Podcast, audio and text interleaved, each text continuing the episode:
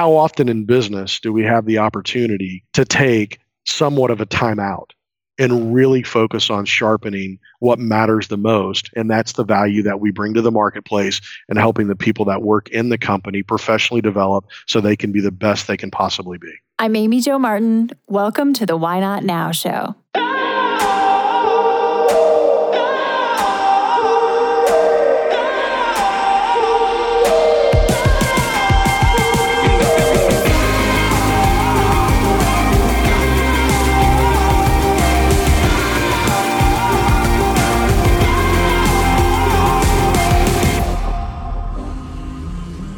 That thing you've been thinking about doing? Yeah, that one. Why not now? Have you ever actually taken the time to ask yourself, what's stopping me? Let's talk it through. This is your chance to give that idea the attention it deserves and take action. Each episode, I have a chat with a fascinating person, from entrepreneurs to athletes, celebrities, my parents, rocket scientists, and all walks of life. We talk through a critical time when they've asked themselves, why not now? We dissect that day or even that moment, step by step.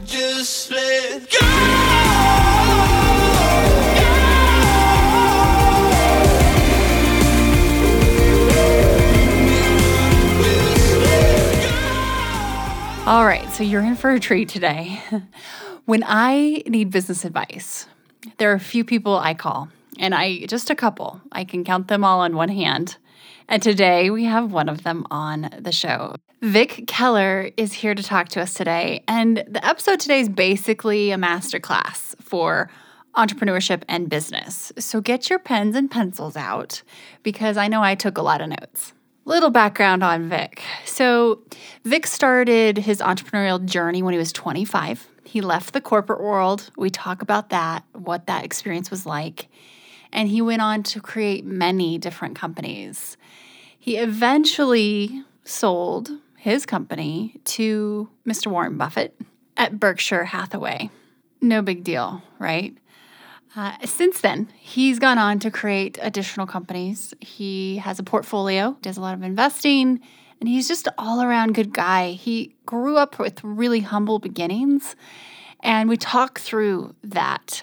We talk through what humility means to him and this is a really unique definition. I actually i wrote down this quote. It's a tweetable and so hopefully he tweets it. I'll definitely be quoting him soon here.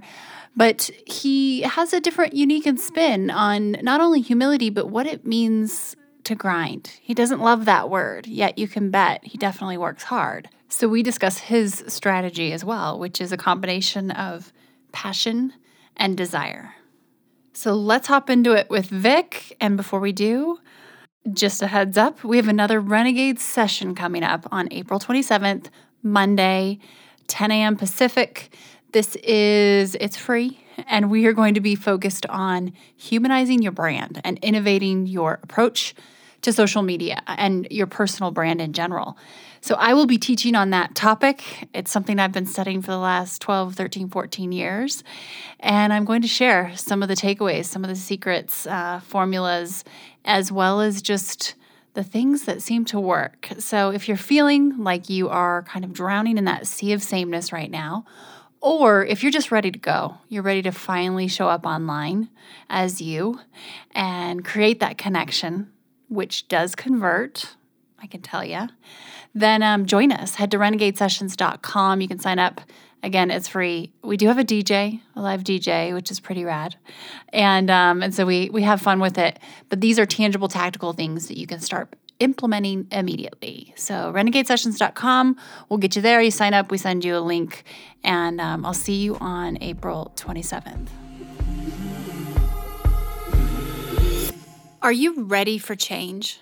Or maybe you're already in a season of expansion. As we embrace this new decade, are you ready to take action on your own Why Not Now idea?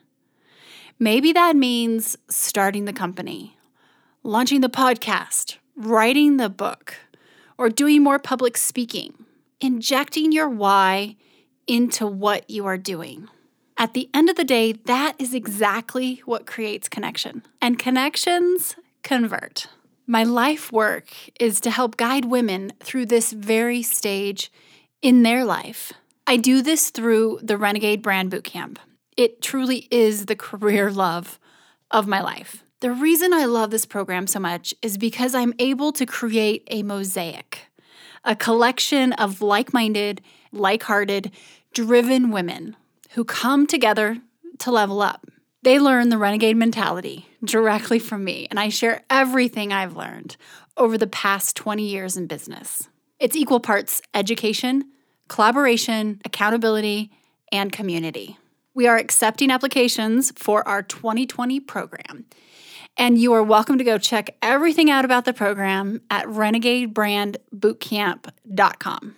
And as a very first step, just sign up for my five day email series. I uncover all of the questions about the bootcamp and help you understand if it's right for you.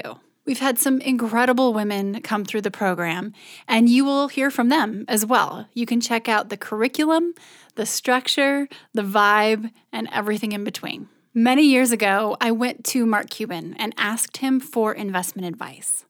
I thought I was going to get some real estate or stock market type of advice. Instead, he said, invest in yourself, invest in your own growth, invest in yourself, bet on yourself. This is the best ROI you will ever find. If you are at that point where you are ready to take action, head to renegadebrandbootcamp.com.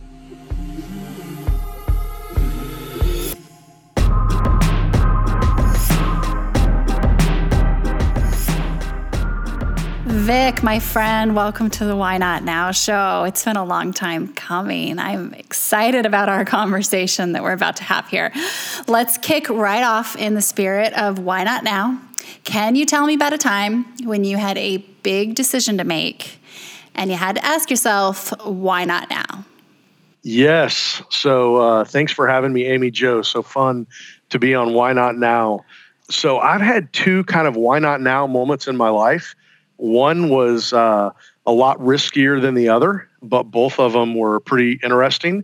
The first one, um, I was when I got out of college, I went to work for J.P. Morgan, and I was in banking and having a ton of fun and working with entrepreneurs every day, um, primarily in the commercial side of banking. And um, it was it was just a blast. I mean, I got to deal with all different kind of businesses all the way from contractors to technology companies to anybody you could think about that would have commercial banking needs. And uh, every day was a blast for me because i was just around entrepreneurs and had already re- really spent most of my life just thinking about being an entrepreneur but i found my way to banking right out of college and there i was in banking and i decided one day that that I was going to make a change and, and, and be an entrepreneur. And uh, but I had an amazing mentor uh, in the bank, a very very uh, senior executive uh, person that I've got aligned with at J.P. Morgan, and and uh, went to this mentor and uh, just a wonderful lady, and said, "Hey, I think I'm going to leave and go start my own business." And she said, you know, that she would hate to lose me, but that I could always come back and be a banker. And I thought, that is really a, uh, a, a nice way to to complement uh, the opportunity. So I thought about it a bit longer. Um, kind of after I got permission to leave, started my first company. I, I guess I was about 25 years old, and um, so I moved from this big environment where there was tens of thousands of employees and corporate benefits and training programs and just everything you could want within the critical mass of a huge corporation. And I moved into my own business quickly. And so that was a that was a blast, and that was in about 2002. And so from 2002 until 2010, I, I figured out that it was a lot of fun to start companies, and um, I started 10 different companies over that time. It was pretty easy. I found a website I could go to and spend a few hundred dollars and uh, form a uh, LLC online. And uh, I had a great creative director, graphic designer on my team, and I would go into his office and say, "Hey, I have this new idea," and we'd start a company. And and that was the fun and the easy part. The hard part was executing and making it work. And we did make it work, and it was it was just a lot of fun. So in 2010, after I started my last company, um, I kind of really spent the next few years just operating the businesses and and uh, then in 2014 I had a opportunity to sell those businesses and and the businesses were acquired by a um, great uh, suitor uh, for the future of the businesses. And so I spent a couple more years working uh, for the new owner of the businesses and continuing to operate the companies that I had built, taking this big leap of faith that you know I was going to go be this entrepreneur. It turned out pretty well, and as I found myself back into kind of a corporate setting again, I was like, gosh, I was like, I really want to be an entrepreneur, and uh, that's what I had done for for most of my career at that point. So in 2018. I made the decision that I was going to leave um, my companies that I had sold and, and go do something new. And I would say that that felt like a uh, smaller jump than the first jump. Uh, and, and really, it was a huge why not now moment for me because uh, my companies were um, owned by Berkshire Hathaway after I they were acquired by Berkshire Hathaway, which is Mr. So, Warren Buffett for those listening. If if you're not going to name drop, I will for you.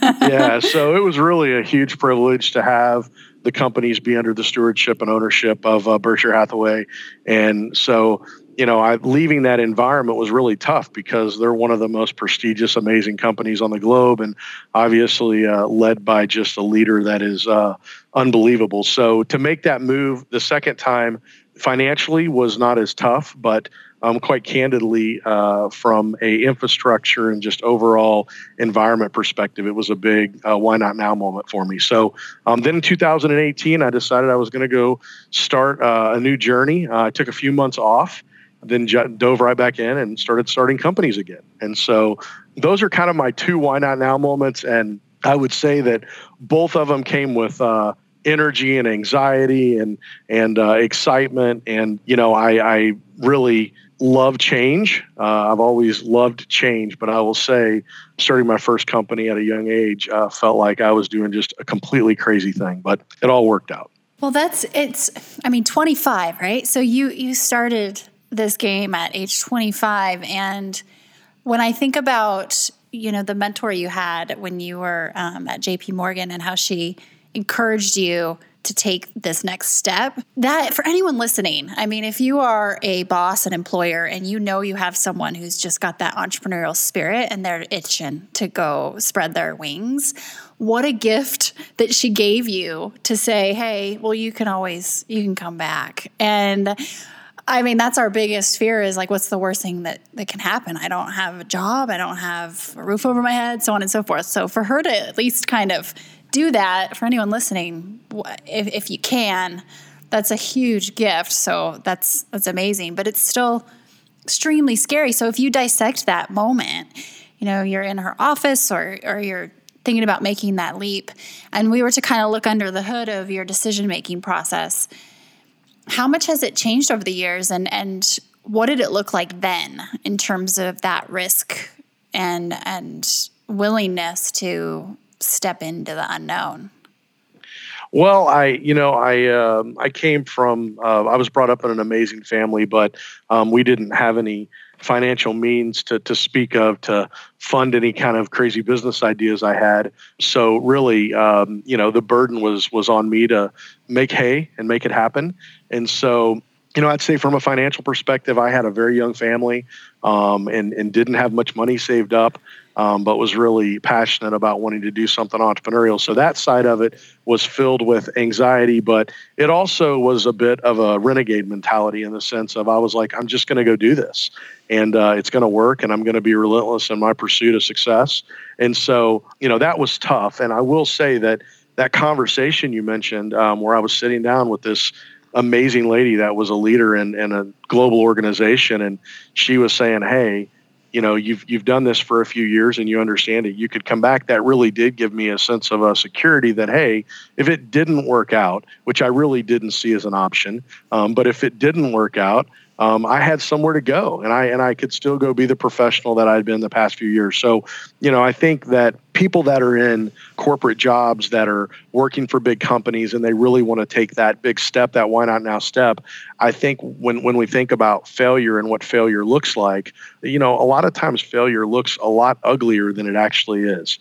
You learn so much from taking these big steps. And you know, if if you have the uh, tenacity and the drive and the passion and the desire, you know, there's a lot of different places to win in this amazing global economy that we live in you've been doing this for a while and you've started many different companies. The fact that you would just call in your graphic designer, creative director, and be like, "Hey, let's start this one," um, just cracks me up. And and that I didn't realize when I first started my first company, I didn't even know you could get your LLC online. I went down to the courthouse in like 2008, so you were you're six years ahead of me. When you did that, and you would just you just go. You said to me just now that it wasn't an option really to to fail. I mean, and and we can we can dissect the semantics around that word, but you seem to have a pretty quick start. Like, is it, would you say, much more intuitive skew, or are you super analytical, like looking at the data and the numbers combo? Like when you're when you're making a decision about something, and you, you're getting pitched all day, every day for investment too from entrepreneurs. What's your process? So I, I, think I'll give you two different perspectives. So in 2002, when I'm starting my first company, 100% of my strategy was just passion and desire.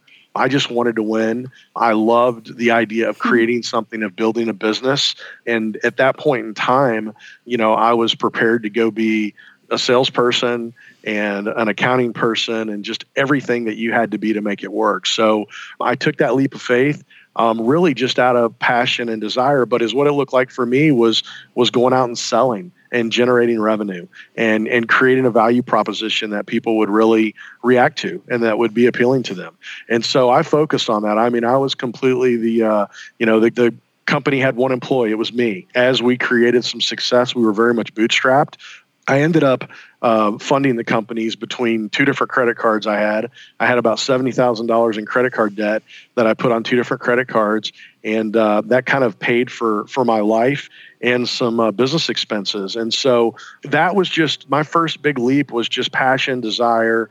It was it was about just generating revenue, winning, closing deals, and building a company that a value proposition again that would appeal to people. And I would say that as I started future companies, um, and I had the luxury of being a little bit more, I would say, just intelligent about how I was going to act on the business opportunity. I would certainly get into the data, the analytics, and, and, and different elements along the way. But, you know, I figured out after I started my first company that the success of all these businesses were going to be built on the team I could surround myself with. And so when I was working in the early days, trying to, you know, gain customers, generate revenue, and and uh, close business, the prize of that was not the paycheck I was going to get. The prize of that is okay. Who's really smart and amazing that I'm going to be able to go out and get on my team and build scale. So as I've gotten, um, I guess, a little bit more experienced and seasoned in business, um, there's so many extraordinary ways to with technology that you can look at businesses today and you can look at you know the data, the analytics, what the you know potential is for a customer base, how you can just get so many assets and resources. And again, when I first started, all those complex, uh, what felt like would have been complex at the time, uh, things weren't in play. It was just how hard could I go work and how much could I hustle? I tell you today, as I think about business opportunities, it's almost daunting how much is available to really go do due diligence to make sure what you're going to do is going to work. And I will say that I am yet to find a business opportunity in industry that is going to succeed based on objective information you're going to figure out before you go execute on it. In other words, nothing's a sure deal. Mm-hmm. I mean, nothing's a sure deal. You can talk yourself in or out of any opportunity that you look at. At least that's how I see things. It's so good to hear that coming from you because I I think about how every time I have a plan for something, 99% of the time it changes as soon as I get started anyway, and it's it's good to have a plan, but we can get stuck in that analysis paralysis and and never actually take action. And I've, I see it happen so often with some of the female entrepreneurs I work with. Uh, I'm not in my home studio today, and I've I don't know if you can hear it, but I've got a lovely train over here. Here it's a ghost town um, downtown because we're in the middle of our pandemic here. Yet you can hear the train, so hopefully that's not too distracting. Um, I'm glad the trains are still moving. That is a great point. There's some supply chain management going on. So you, I, I want to talk a little bit about humility because you you did. You you came from humble beginnings, and gosh, your parents must be so proud. It's it's a pretty big deal what you've been able to accomplish and grow, and you lead big teams. What does humility mean to you? And for those listening, you know the, the pros and the cons too. Sometimes I think people can um, almost mistaken humility for confidence and not have enough out of the gate to, to believe in themselves too but they're, they're different things. So can you talk to me a little bit about humility? Because you really embody you embody it and, and it'd be easy for someone who's been as successful as you have to, to kind of lose touch. I um you know i'll kind of take this a couple different ways amy Jo. the, the first is humility to me it is quite candidly, I think it's the easiest way to win and it's the best way to protect yourself. I, would like to think that I'm authentically uh, humble, but as a great friend of mine once told me, if you uh, say you're humble, how humble is that? So um, I'm cautious not to say that I'm overly humble, but I would say that humility is really, to me, is empathy and compassion mixed with everything else that we know. And I came from a great family. I have a great family. And, and again, you know, our means were not deep and rich when it came to, to thinking about the commercialization of businesses or building things that uh, we see out in the marketplace today. But I really was able early on to be just authentic and transparent with people that I talked to about my ideas and I found them, you know, just receptive and responsive to that. So I've never been penalized for being authentic or being humble um, and just treating people um, compassionately and having empathy for people's situations. So there's a lot of things that you know I think bite you in business, or people are fearful of biting you. But at the end of the day, um, I think confidence is really important. I think arrogance is a massive turnoff. And being humble i guess the best way to say it for me is you know just having a humble approach and being authentic and being compassionate and being empathetic and truly caring about people is a really a winning strategy for for life and and certainly it's a winning strategy for when you're trying to bring great players on your teams and for me it's it's as i mentioned the first business i ever built goal number one was to make sure um, i could surround myself with the best possible people to build these businesses. And uh, to do that, I had to be compassionate, empathetic, supportive, humble. I had to be somebody that they truly would want to work for and live that life authentically. So, you know, I would say that it's always been easy for me to be that way because I think that's what most people want. Um, again, a lack of confidence uh, is not a um, good way to approach anything. I think you can be very confident, and I think to some degree you can be proud. But at the end of the day, I've just found that when I'm dealing with customers, when I'm trying to develop new products, when I'm trying to recruit the best employees that are available in the marketplace, humility, compassion, empathy, um, and just a, a authentic, you know, approach overall seems to win. Mm. I wrote down something you said, and you should tweet this later. It's a tweetable. Humility is the easiest way to win and the best way to protect yourself. That's that's good. And it's it's a different way to look at it too. I think that's a reframe. Um, so let's let's talk about the elephant in the room. You know, we're in the middle of a pandemic. Um, we've got some huge turbulence, if you'd even call it that. It could be considered worse in our economy. And you lead, you know, you've led companies for years and big, big teams. Having big conversations with large teams is not new to you, but you had one recently, right, with your your current leadership team. And can you tell us what you said? How how you're leading through this time, and what does one say to you know a team of people in such an uncertain time? And, and provide that empathy and compassion, but still motivation. And um, yeah. yeah, how did how did that sound? What what happened? So you know, um, Amy Jo, it's been a very, very interesting past few weeks. It's developed more and more every day, and that to some degree the me- changes the messaging that comes along with addressing um, what's going to be the most you know efficient and effective strategy in a time like this. So we have hundreds of employees and we have a we have global businesses So, just a few days ago, I had the opportunity to have an all hands meeting with all of our folks in Europe, uh, in India, and then in the United States. This is a global challenge we're all going through. And is what's interesting is everybody is um, handling it the same way and that's with concern and caution, maybe a little bit of fear. It really is the great equalizer that this isn't a cultural thing. This is not a, um, a, a, country thing. This is a global thing. So we're all in this together and uh, working from, you know, I would say a, a, a level playing field. And so for me, you know, I would say this is the opportunity for leaders to lead their very best and it's the opportunity for the team members, the employees, the, the, key stakeholders within organizations to be their very best. So, first and foremost, people are concerned. And I don't think you can take that concern away. But one of the big things that I've focused on is really letting everyone know that we are going to focus on what we can control. And as what we can control is being positive, having great attitudes, doing our very best to maintain the health of our business. Um, first and foremost, protecting the health of everybody that works in our companies. That is absolutely number one. And what a great time um, for a company to truly show through actions what I think employees uh, want to hear from their employer, and that's that that we care, and we're going to do our very best to take care of you first and foremost. And so we've really focused on that.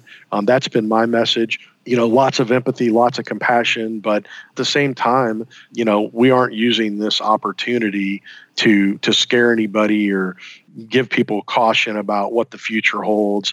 Um, we just want everyone focused on winning. So, you know, I would say that that the message has just been not well scripted it's just been um, straight from the heart, straight from the mind, and and and here's what we're doing, and here's who we are. And um, just today, uh, we had a we have a, in one of our companies we have a, a, lunch and learn every Friday, and today we had a lunch and learn with uh, you know many people, hundreds of people on a lunch and learn in a Zoom session, and uh, you know it was so fun. I mean, to see people you know, sitting. Some were sitting in in the forest. Some were sitting by a pool. Some were sitting at their desk. Oh, some were cool. eating. Some weren't. But but but it really is. Uh, you know, it was a great collaborative session, and we kept our lunches and learns going that we normally do uh, live in person, and uh, we've just let business go on normally the way the best way we possibly can to keep it as normal as we can. So my message to them is we have to be our very best right now. We have to be our very best for our customers. They need us more than ever before. You know, we want to be the very best employer. We want the very best employees. And the leaders of the company have the burden of being the best leaders they could possibly be. So we focused on that you know, one of the things that we really, um, a message that I've communicated um, to the team throughout this whole time is when hunters aren't hunting, they're sharpening their tools. This is an amazing time that we're all going through. And I say amazing, not necessarily in a great way, but in a challenging way, and it can be in a great way. And and and the positive from this time can be that we can sharpen our tools. We can get smart, whether it be reading books, whether it be listening to podcasts, whether it be taking on time, uh, online educational sessions, whatever it is that's going to allow our personnel globally to sharpen their tools, to get better, we want to support that. And we also want to financially support that. So um, I've really encouraged our teams if there's online courses they want to take, if there's just different venues they want to do from a remote setting or take advantage of from a remote setting that's going to allow them to be sharper, um, we want to make those investments right now, and we're highly encouraging them to make those investments in themselves. How often in business do we have the opportunity to take somewhat of a timeout mm-hmm. and really focus on sharpening what matters the most? And that's the value that we bring to the marketplace and helping the people that work in the company professionally develop so they can be the best they can possibly be.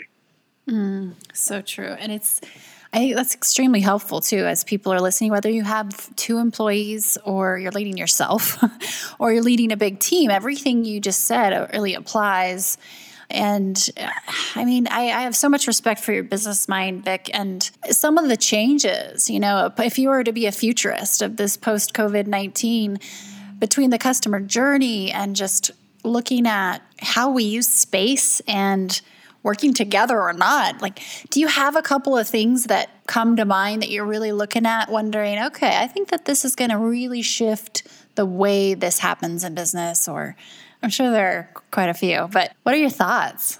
Yeah. So, you know, first of all, think about all of these companies that have been hiring, you know, a, a, big, deep, wide workforce forever, but they've been limited on the talent that they could get in some geographic areas because they believed that that position respectively needed to be in the office. I think companies are learning right now that there's more opportunities to have a remote workforce than they ever could have imagined. Mm-hmm. And and and that's a global opportunity you know that's that's an opportunity where companies you know in Europe can work with companies or, or I should say talent that's in Europe can work for a U.S. company, and we could take that all over the globe. Um, so I think first and foremost is um, we've learned a lot about a remote work environment.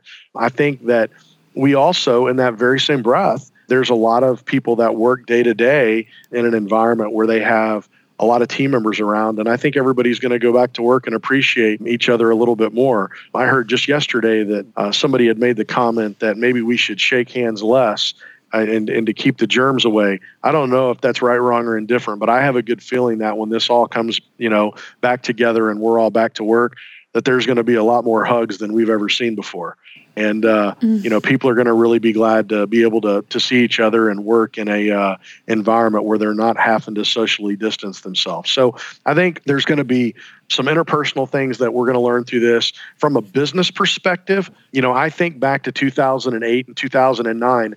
That was a very very long season of trials and tribulations in business, and it really was uh, it really was challenging. But if you recall, everybody came back to work in 2010 and they um, were lean in their the way they operated their businesses. They focused on controlling expenses and how they could get margin expansion through just being disciplined and strategic in the way they ran their companies.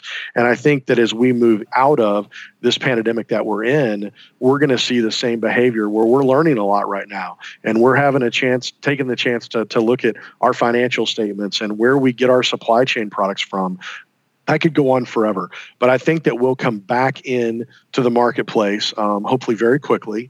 And I think that companies are just going to be smarter. And I think that the stakeholders in the companies overall are, are going to be smarter and more pointed in what they're paying attention to. It'll be fascinating to see too length of time. That's such a good point you made. I mean, you look at the economic cycle in 2008, 2009 and how how long and and how long how much the duration will or won't impact the next steps in the next season. I have a bunch of rapid fire questions for you only because I know I'm, I'm wanting to get so much in, but before we go there, I've heard you say you hate the word grind and it lit me up because I do too. And I used to be addicted to it. So, can you talk to me about that? I know when you said you first got started, you're 25 and you hustled. You did. And your passion and your desire was your strategy. How has that shifted? Why do you hate the word grind? Uh, because I think it's so important for individuals, especially when uh, you you've experienced certain levels of success where people just probably assume, okay, he's just grinding it out, and and so I'd love to hear your thoughts on this. When people say, I'm in a grind, what do, what do you think? Yeah. So I, you know, look, I, I, the, if you break down what that, what that really means, you know, I don't know that I'm against the concept of grinding, but I do believe that there's a, uh, a lot more fun way to look at the concept of what people are trying to say when they say grind. So I think working hard and working smart, you know, that's a winning strategy. And sometimes when I hear the term grind, it makes me think that you're just having to fight through challenging times again and again and again, and just until you finally figure out how to win. And I think that ultimately, if you're going to achieve big success, you're going to have to hustle. You're going to have to work hard. You're going to have to develop professionally every single day. Um, you're going to have to just pick up so many different skill sets that are going to all be a culmination ultimately that drive success. And so um, when people say I'm I'm going to go grind, I feel like that terminology doesn't really define what the action needs to be. Grinding sounds like I'm just going to go work hard, and uh, working hard is not necessarily a winning strategy. You have to work hard and work smart, and you have to be mindful of what you're doing. So I think that there's no such thing as an overnight success um, mm-hmm. in any business that I've ever seen in my life. You know, it takes time, and you certainly are having to hustle and, and learn. But mm-hmm. uh, for me, it's maybe it's just the word. I'm just not a big fan of, you know, I hear, I, I, see on, on different social mediums and other places, you know, let's just go grind. And uh, it just does not sound like where I want to spend tomorrow. Absolutely. And maybe the connotation there, the, the semantics, when, when they get involved, it can take a lot of different meetings. But what I hear from you, and you mentioned whether it's the passion, the desire, you have fun while while you're learning, while you're putting in the the hard yards, but also there's a level of, as you mentioned, desire where that's something that you actually you can tell you enjoy it. I used to say a lot your hustle factor is oftentimes your differentiating factor. Like, you know, who's going to be able to compete with that? In this stage where we are, if you opened up Instagram right now, like you said, you'd probably see either a hustle, grind, chase, grasp, work, you know, sleep when you die 24 7 type of quote or meme, or maybe you would see a manifest it, allow, surrender, drink kombucha, do yoga, and, you know, let it appear. And it drives me crazy because I've tried both and neither are a good idea, right? Neither. So, so that burnout, especially around entrepreneurship and, and to kind of actually be more more serious about this, it can be a real problem where that's the only thing people have and they, they take it so far where uh, their health, you know, their sense of self-worth and meaning really starts to to look differently. And so that's usually where I'm headed when I when I ask that. you know, what did you mean by grind? Yeah. But do you see that with you, entrepreneurs that you're working with? I do, I do, and um, you know, I'll tell you a little story that I learned when I was, uh, oh, I don't know, just probably ten years ago. I am not a great golfer, um, but I play golf every once in a while, and I went to get a golf lesson. I had a golf. My golf instructor was sitting there talking to me about my swing and everything, and and he finally stopped me and he said, "You're killing your golf club." And I said, "Well, what do you mean?" He said, "You're squeezing this thing to death." And he said, "Your grip is just too tight." And I said, Really? And he said, Yeah. And he said, Hold the golf club like you're holding a banana. He said, You don't want to squeeze it so much that everything's going to, you know, come out of the banana, but you want to squeeze it so much that when you're swinging it, it doesn't come out of your hands. So he said, basically loosen your grip. Mm. And so, of course, I'm looking at the guy going, yeah, right, whatever. and so I lean, I lean over and I get in the swing. And all of a sudden, when I hit the ball, it doesn't hurt it's going straight and everything worked out really well. Now, let me just tell you, um, I've never really gotten that great at golf. But point being is, I learned a lot from that golf lesson, not about golf really, but about a lot of different things. And the reality is that, you know, sometimes the harder you squeeze something, the firmer your grip is, and is the less effective you are. And so if you loosen your grip and you think a little more openly and you're not just always trying to quote unquote grind, things can come together pretty well. And I can tell you the re- one of the reasons I am uh, a little apprehensive of some of the cliches terms that are out there is at the end of the day, people want to enjoy what they're doing mm-hmm. and they want fulfillment, they want purpose and what they're doing. And um, for me as an entrepreneur, trying to build businesses my, my whole life and helping people build their businesses, ultimately, the number one point of success in doing that is to have the very best people you can around you, both as your customers and also as your stakeholders and employees in the company. So at the end of the day, I try to position really how we operate these companies and what we do with front and center that people have to be able to gain fulfillment and purpose and joy out of what they're doing. If they don't, generally it's not sustainable. Smart people are not going to live in a spirit of insanity for a long period of time. And if you do live in a world of insanity and people are happy and doing that every single day, I would just question if you have uh, the best player you can in that seat. This is such a good good takeaway. I, and I love the the golf swing golf club analogy. It's so good and easing up sometimes uh, can really speed you up. It seems, um, and it's more fun at times. But all right, I have a couple rapid fire questions. Are you down? Are you ready to go? Yeah, let's go. okay. What's the non negotiable in your day? Non negotiable, I'm going to give you two. Okay. Um, Renegade. a, a, yeah, a, a venti Starbucks. And then my second is going to be music. Mm. So, yeah. So I could give you a lot of uh, tools and different uh, business things. But for me, I uh, I love to start my day out with a, a, big cup of coffee and listening to some great music. Oh, I like this theme. We're getting to know the person behind the personality here. Okay, so what's one lesson you find yourself learning over and over, Vic? Saying when when saying yes too often. Okay. Saying yes too often. So I uh, I am I, I have a really hard time not pursuing every opportunity um, that I have the privilege to, to get introduced to and see. And uh, so I find myself often um, saying yes too much and, and no not enough. And that kind of fills my calendar up some days and I regret it the next. Gotcha, gotcha. Th- that might parlay into this next one, but I'm not going to allow you to use that one again. So, top All time right. management tip. oh, top time no. management tip. yeah, top time management tip. You know, top time management tip for me is is uh, communicating in the way I want to be uh, communicated back with. So, as an example, if I send someone an email and ask them to call me, then you know I I would be and that would be a uh, I guess a no-no for me. I would pick the phone up and call them to ask them to call me back. So, is what I've learned is having a text thread and an email thread and a phone thread on the same conversation just creates uh, a lot more time for everybody involved. So I have different mediums of communication depending on what I want to accomplish. And sometimes it's very efficient, effective to use text, sometimes email, and sometimes phone. But um, I try not to mix the 3 mm. um, and I've just been working on that for the last mm. few months, and it's uh, it's given me a lot more margin um, in my communication. That's good. That's unique too. Thank you. What's your your go to right now for news? Top destination for news. Well, we are in the middle of a global pandemic, so I'm kind of uh, I'm reading everything. Um, you know, I I actually enjoy getting my news from Twitter.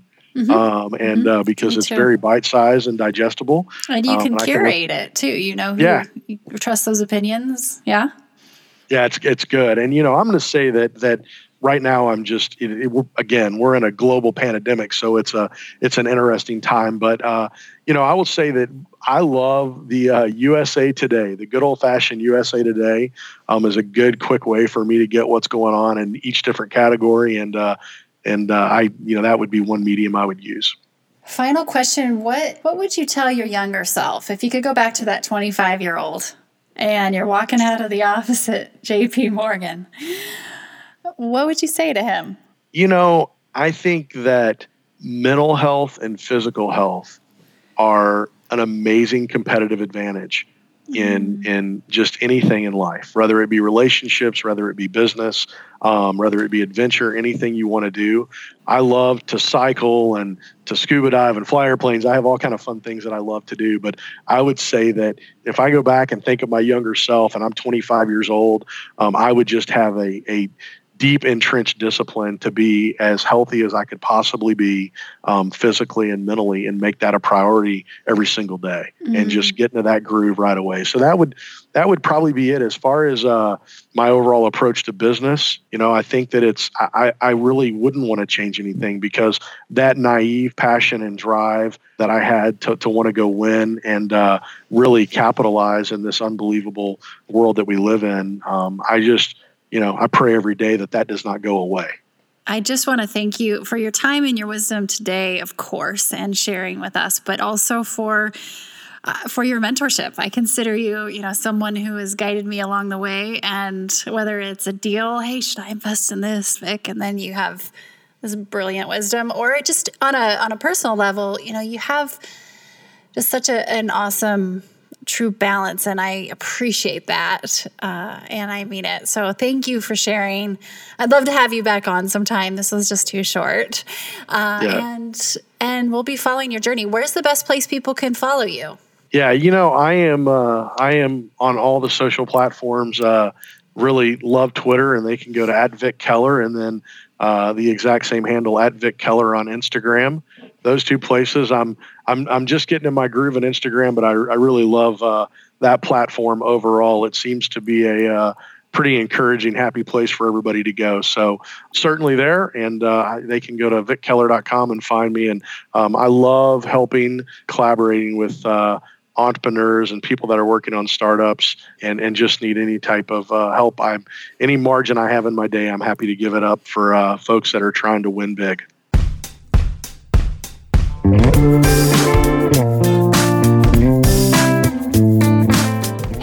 Everyone. Thanks for listening to the show. Hit me up on social media to let me know what you think. I'm at Amy Jo Martin on Twitter, Facebook, Instagram, and LinkedIn. And I want to hear your Why Not Now moments so I can share them on the show. Just send me a note to why not now at amyjomartin.com. For show notes and other offers, you can visit amyjomartin.com forward slash why not now. And while you're there, don't forget to sign up for my email newsletter for exclusive content and announcements. A big thanks to Rock Salt Music for all of the tunes by the talented John Coggins, and of course, a hat tip to Richard Brewer for editing and producing the show. I'll see you next time, and until then, why not now?